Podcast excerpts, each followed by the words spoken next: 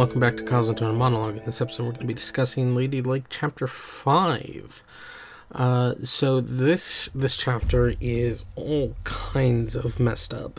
Uh, this is picking up after cliffhanger ending of last book uh, with Ciri in the world of the Aen Elle, or at least a world that conquered, and uh, basically is a series of vignettes as she lives time there. How that affects things going forward, uh, how it affects her psychology, and uh, how it's pretty miserable despite its magical and fairy tale esque look. It's hiding something very dark and very, very horrible underneath. In this, you have basically you have the three three characters that are pulling Ciri in one direction or another, and then you have Little Horse returning. So you add a fourth to that wheel. So you know Ciri is like the center of the wheel, and then uh, Oberon, Eredin, uh, Little Horse, and Avallac'h are uh, the four spokes of the wheel, and that they're pulling her in a different direction. Matter of fact, uh, they each have a name given to them by the unicorns. Avallac'h is the fox, Eredin the sparrowhawk, uh, and Oberon the Alder King. In this messed up scenario, basically, Ciri is reduced as a person. She's not a living human being in their eyes, really. Matter of fact, the fact that she's human is disgusting to them. What what we have is you have the king, Oberon, who is less than enthused with her, but hides it. Avallac'h, who feels a sense of shame with her because she reminds him of Lara. Uh, and of course, he was betrothed to Lara. But then you have Eredin, who's very much the I don't care, you're just an object. And they all dehumanize her, or in their words, probably de-elf her in their own ways. Avallac'h treats her as nothing more than the product of Lara, and even calls her the daughter of Cregennan, even though that was, you know, centuries and centuries ago that Lara had an affair with a human. Uh, as far as he's concerned, because of the way time passes here and the way time works here and the way they perceive time, that was merely a drop in the pond. Who cares, right? And so her dad, her mom, doesn't matter. Child of Lara and Cregennan, even though those are so far removed from her that she has no concept, really, of truly who they are. Eredin uh, sees her as the swallow, Zireael, the person to open the gateway, the key, the object. And in within that, you have Ciri who's struggling with keeping her humanity um, and, and keeping what remains of anything that she's learned over the time. Uh, you know, she has that moment where she has in her inner monologue of uh, remembering Vesemir's words. You know, if they're about to hang you, ask for a glass of water. You never know what's going to happen in the meantime. She's stalling. She's basically been pushed in this direction. Um, and she has that vision with Vysogota where Vysogota apologizes, like, I pointed you towards this. This is, you know, this is part of your destiny, and that's the problem. You should have the right to choose. And this entire chapter is about what she's allowed to do and how she's allowed to do it, and if she's even allowed to choose. It's a brilliant commentary on the objectification of women, uh, and the there's a commentary here about the way in which certain societies uh, and certain individuals view women not as people but as objects to bear children. That is what Ciri is here for, and that's why it's so messed up. Is that she has no choice in the matter. As far as they're concerned, they want the elder blood back, and the the human impurities that have been added need to be cleansed out. So they need to rebreed the elder blood back into the bloodline because, well, they've lost the ability to travel through time and space, and uh, you know, with that comes the fact that their their empire is dwindling. The one thing that strikes me about the Aen Elle is they are alien, so very alien, but also so familiar at the same time. They are every authoritarian uh, government you can think of, but also have such a strange worldview that they seem so utterly alien. Uh, not only from their, their description, they're, they're tall, they're long limbed, they're just, they, they seem otherworldly, because they are, but also the way they think about things. Time to them is a matter of perspective. Uh, th- there's that beautiful scene in all its messed up glory where uh, it, where Oberon is beginning his courting of Ciri, and she's anxious and she begins blowing bubbles into her drink, and he questions why she's anxious. He's so confused by this. Um, and he, he blows the bubbles too just to see what it's like. What what is this doing? What what is the point of this? Almost like it is a you know trying to understand uh, a caged animal, trying to empathize with it, but you don't really understand it. And uh, the way they talk about things uh, belief in superiority, but also the way in which they perceive things is from that perspective. There's that bit where uh, Ciri talks about the way that the people look at her and how there's this contempt in their eyes. And it's because she does not speak the Aen Elle language naturally. It was a foreign language to her. And even then, the the Elven language is, that they speak here is a different dialect, a different branch from the one that she learned. She learned the, the language of the Aen Seidhe.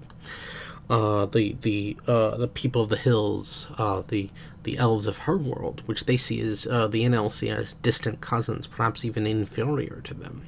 So there are words wrong, and uh, you know the, there's there's syntax incorrect, and so they actively look down upon her because of that.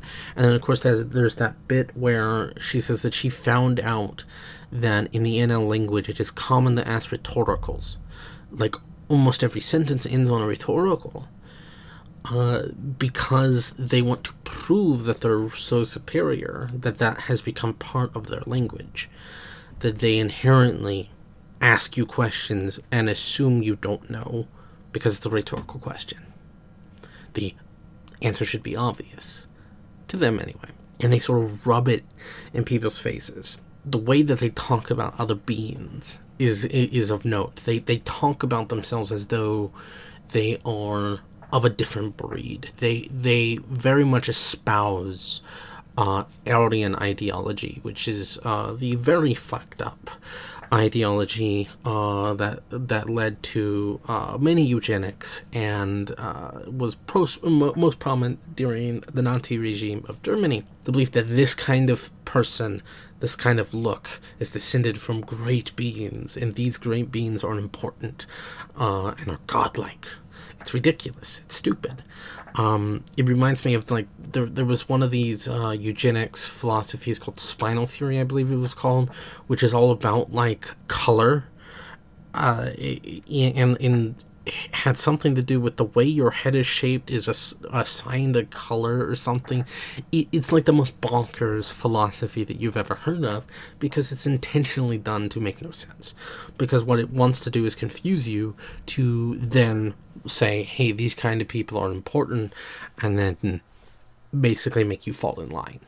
it's one of those philosophies that is nothing but word salad, done to to merely prop up the, those in power and nothing else. And I mean, Aroden even has a line about evolution did not give you uh, enough wrinkles in your brain to understand he straight up uses the uh, the old theory that, for a long time in humanity's history we measured skull length and, and width and all that jazz as sort of a way to measure intelligence, as though the size of your head or your jaw placement or nose, uh, you know, ridge or whatever has any bearing on that kind of thing. It doesn't. But that is the way in which these people think. They are inherently supremacists, they're inherently eugenicists, and this is just the way they think. They think so alien compared to us. And yet they're very familiar because there were people like this one time in history, and probably still are. W- one thing I think is interesting is the way in which the, the three main Aen Elle, Avallac'h, Eredin, and Oberon, not only the way they treat Ciri, the way they act around Ciri, and the way that they objectify her, uh, but the way they speak to her is different. Oberon barely says a word. He uh, he's mostly quiet. He listens. Um, he plies her with food and wine, later drugs, uh, and he listens. And then he attempts to impregnate her. And with Avallac'h, he talks to her as though he's a friend. And there's that point in her inner monologue where she's like, she didn't realize until now just how dangerous Avallac'h was. Avallac'h hides his hostility. To quote Tolkien, do not try the patience of wizards. That uh, he is a scholar. He was at one time betrothed to Lara Dorren. He cares about the Elder Blood. And because of that, he can have a professional detachment. And the easiest, most common way to get someone to come to your side is to treat them as an equal. And so that's what he does. And he says a lot of stuff, some of it true, some of it not. Uh, and when Ciri tests him is when he finally snaps. You have that moment, you know, if you didn't if you didn't have her eyes, you know, and he has to stop himself from killing her, you know. And then Eredin does not even treat her as anything. She's a piece of meat. Until their cabin discussion. He challenges her to a race, she wins the race, and then he talks to her. And the way he talks to her is very different compared to when they first met.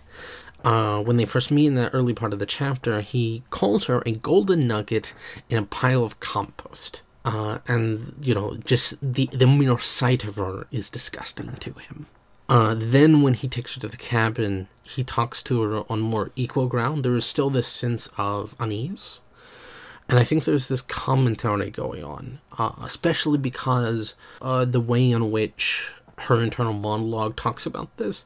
She sees the, the, the, the layout of the cabin and she's like, I, I feel like I've read this in a novel somewhere, like one of those uh, novels I found in the Church of Melitele, which Church of Melitele being a you know church devoted to fertility, um, you know, had steamy romance novels. And there's this implication. Uh, I'm not sure if it's intentional or not. The way in which romance stories tend to go in a very cliched way, not all of them, but certain kinds go in a certain way. You have the the the female protagonist is given the good guy and bad boy, right? The good guy's clean, wonderful, awesome, but boring, right?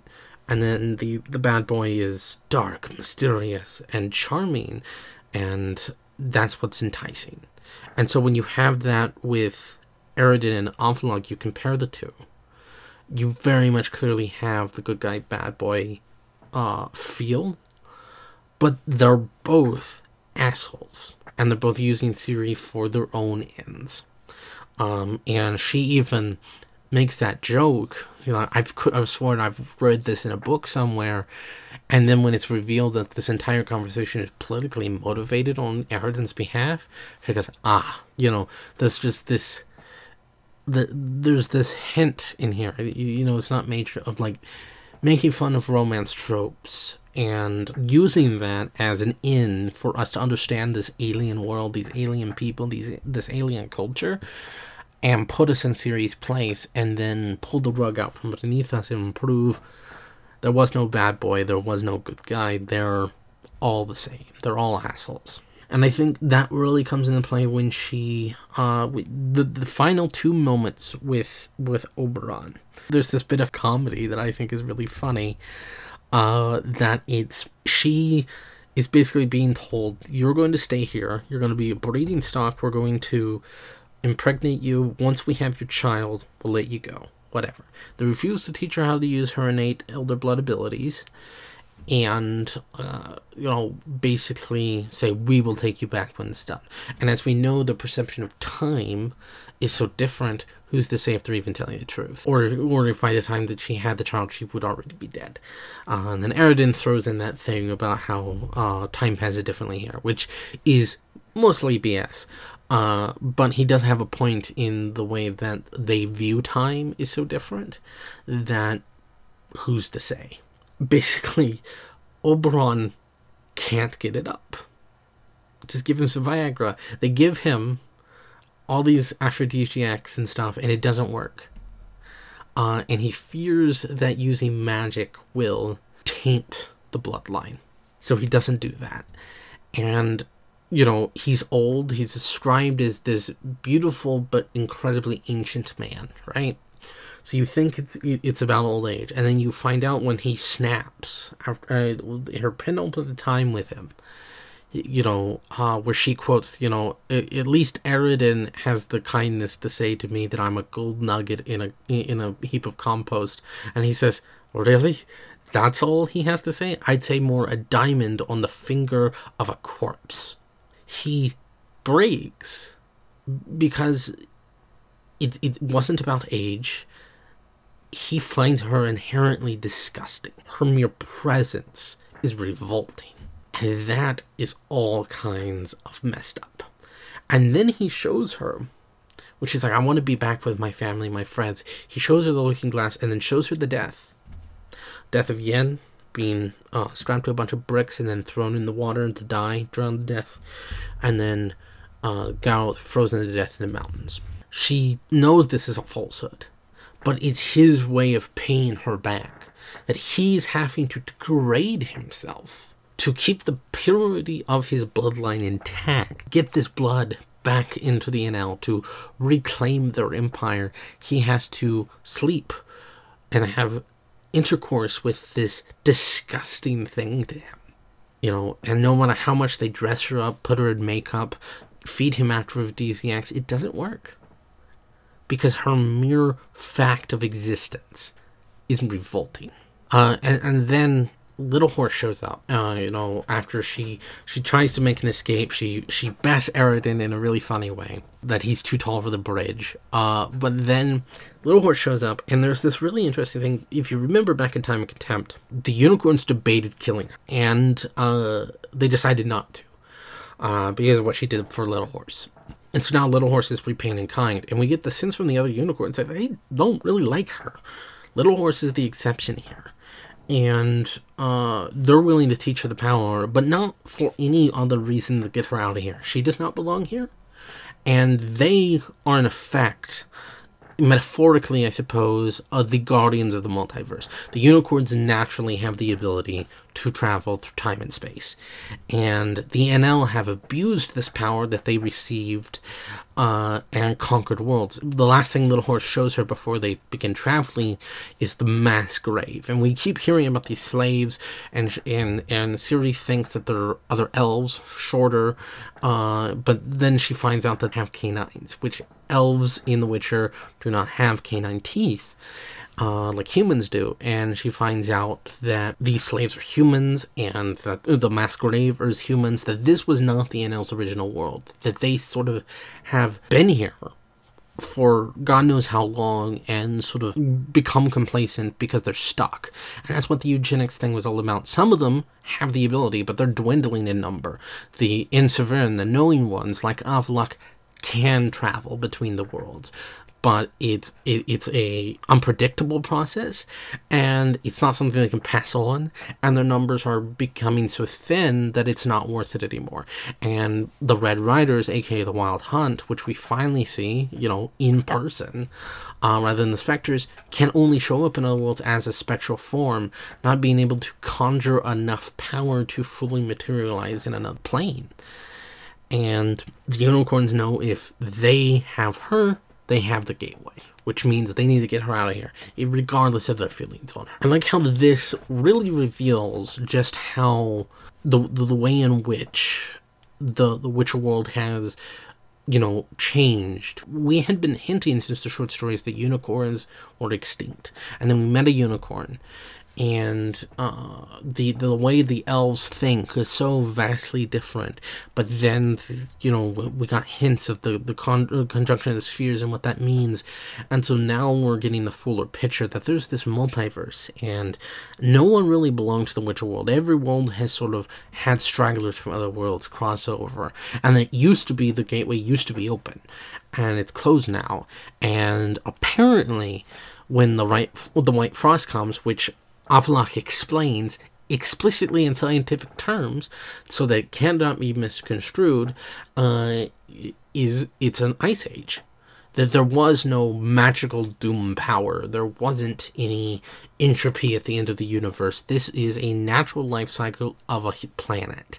Because the large majority of the sphere in which most of the story takes place in, the, the planet, you know, most of life is is gathered in the one northern area, the northern hemisphere.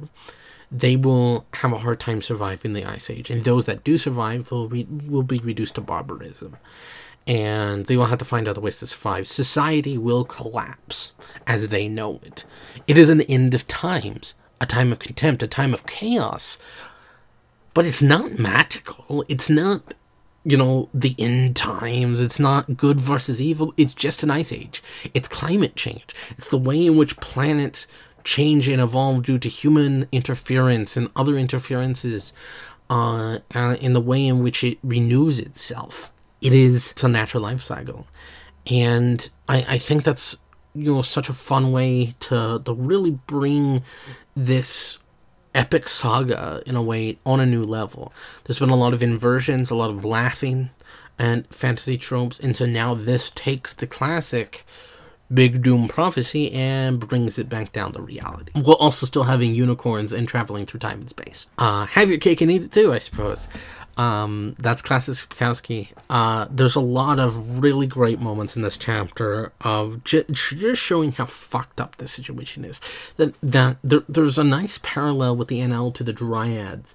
The Dryads, you know, took men as, uh, as sex slaves, and Ciri's the same way here. Uh, all they care about is the offspring, and there's just this sense of the the way in which Ciri is perceived by the Aen Elle is not so different from the way the kings have perceived her, the way the lodge has perceived her, the way Emhyr has perceived her, the, the way in which Vilgefortz has perceived her, she is an object. She is her womb. She is her blood. She is the child of the elder blood. She isn't Cirilla.